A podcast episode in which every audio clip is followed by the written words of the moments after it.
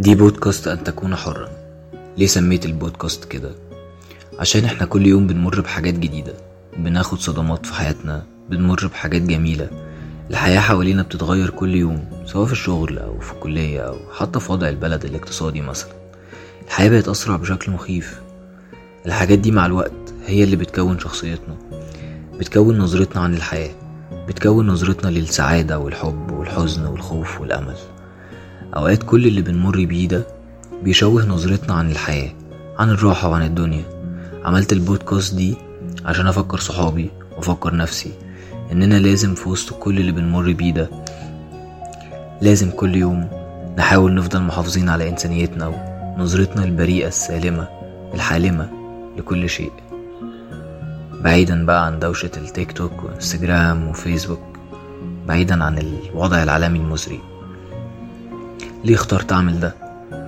أوقات بتكلم مع أصحابي مع الناس القريبين مني أو ممكن أتكلم مع حد عابر في الشارع عن فيلم أو أغنية أو فكرة أو تساؤل أنا سألته وهو سأله. بعد ما نخلص كلام نحس إن قد إيه الكلام ده كان مهم. يا ريتنا كنا سجلناه. فأنا قررت أعمل ده. قررت أتكلم عن كل حاجة بفكر فيها أتكلم عن تساؤلاتي وتساؤلات صحابي واحاول أرد عليها وأحاول أتكلم عنها. وده يكون موجود في حاجة كده نقدر نرجع لها كل فترة. نفتكر آه، أغنية كنا بنحبها ونفتكر نفسنا ونفتكر أسئلتنا وأجوبتنا ونفتكر فيلم اتكلمنا عنه أو شفناه. ليه اخترت البودكاست بالتحديد؟ ما اخترتش يوتيوب أو فيسبوك. أول حاجة لأني طول عمري متيم بفكرة مذيع الراديو ده. اللي هو قاعد في أوضة كده وبيتكلم عن فيلم أو عن أغنية أو, أو حتى فكرة في العموم. والناس مش شايفة شكله مركزين بس مع الكلام اللي بيقوله. يمكن يكون مرهق متوتر أو خايف. الناس مش شايفة كل ده. الناس سامعة بس اللي هو عاوز يقوله لهم.